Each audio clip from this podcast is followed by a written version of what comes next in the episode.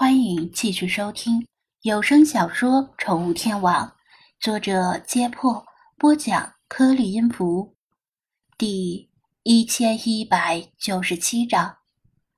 派的无名书理论上可以查询到本宇宙范围内过去、现在和未来的一切，但通常来说，派只从书里查询过去发生的事儿，因为未来并不确定，有太多的选择和可能，而现在正在发生的事儿，想查的话比较困难，也有一些限制，比如不能涉及到其他精灵。上次虐猫事件时，就无法从书里查询到猫神雕像的踪迹。昨天晚上，张子安试着让派初步查询了一下，这是正在发生的事儿，虽然涉及到世华这条美人鱼，但可以采取曲线救国的方针绕过这个限制，不是直接查是谁抹黑世华，而是查事件后的这两天内平台中中小主播的异常状态。所谓中小主播，就是指那些拥有自己的粉丝群或者微博关注数量较多的主播，这些主播是最有嫌疑的。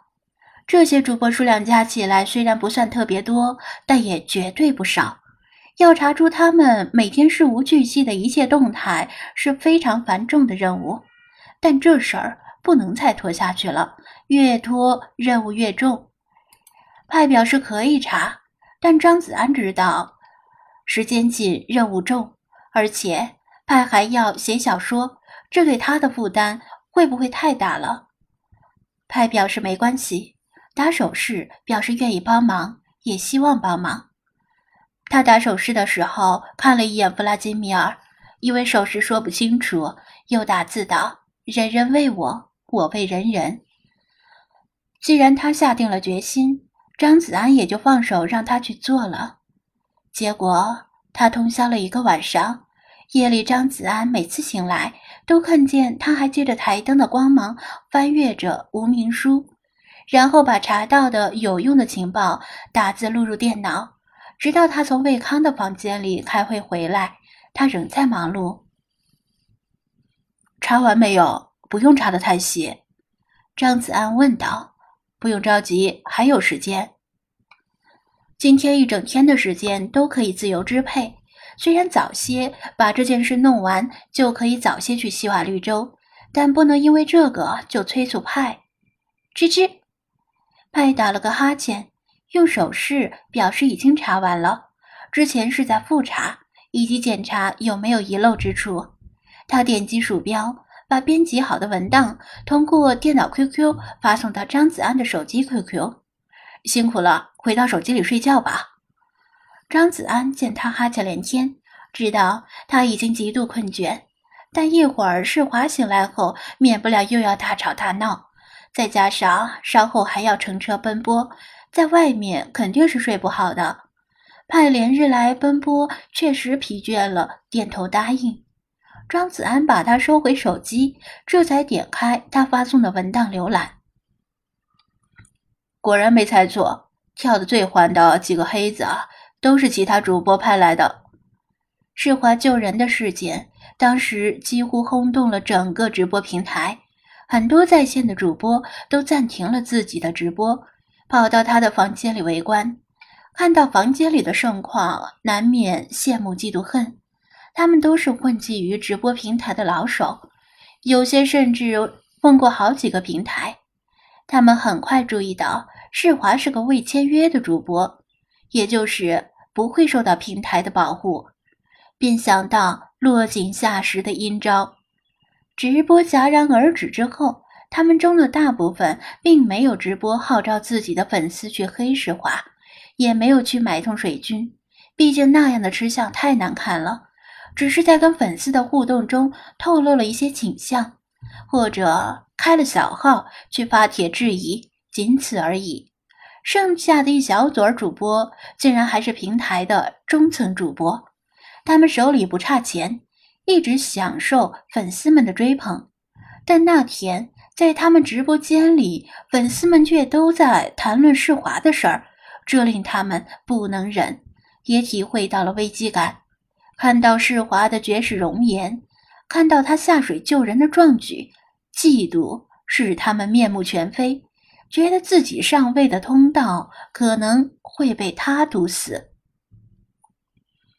就是这零星几个人去买通水军，或者用物质利益诱导粉丝去抹黑世华。张子安思索了一下对策，去浴室把世华叫醒。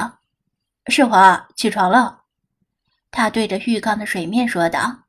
世华舒舒服服地躺在浴缸底部，闭着眼睛依然在睡。如果只看上半身的话，估计会以为是一具溺死在浴缸里的艳丽女尸。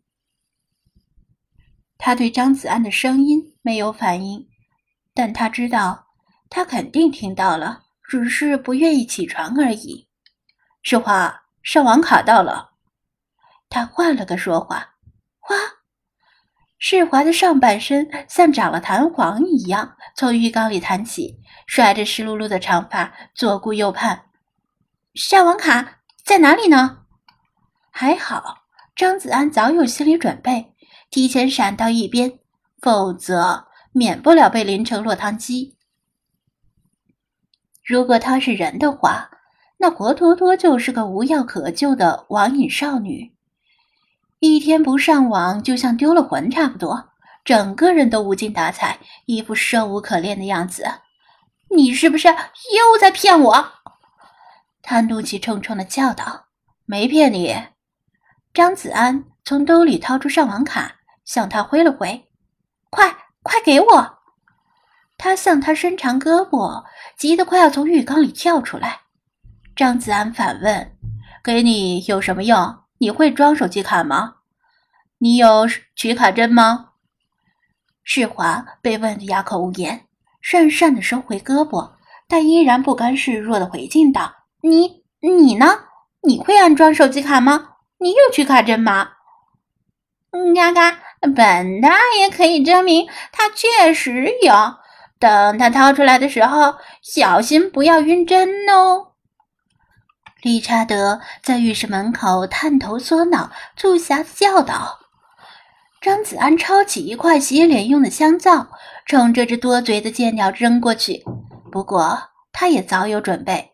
轻巧地闪到一边，还不忘叫道：“嘎嘎，自己的香皂自己弯腰捡。”晕针是什么意思啊？世华又听到一个新的词汇，纳闷地问道：“没什么，别听那只贱鸟胡说八道，把你的手机拿过来。”张子安决定一会儿再收拾理查德，今天要把他绑在车顶的行李架上。把它晒成鸟干。他取出针，是真的取卡针，不是什么别的针。给世华新的手机装上了上网卡，开启少价设置就可以正常上网了。世华欣喜若狂地接过手机，马上启动直播 app， 进入自己的直播间。不过当他看到那些莫须有的指控时，顿时又惊又怒。终于能上网的好心情消失得无影无踪。这是怎么回事儿？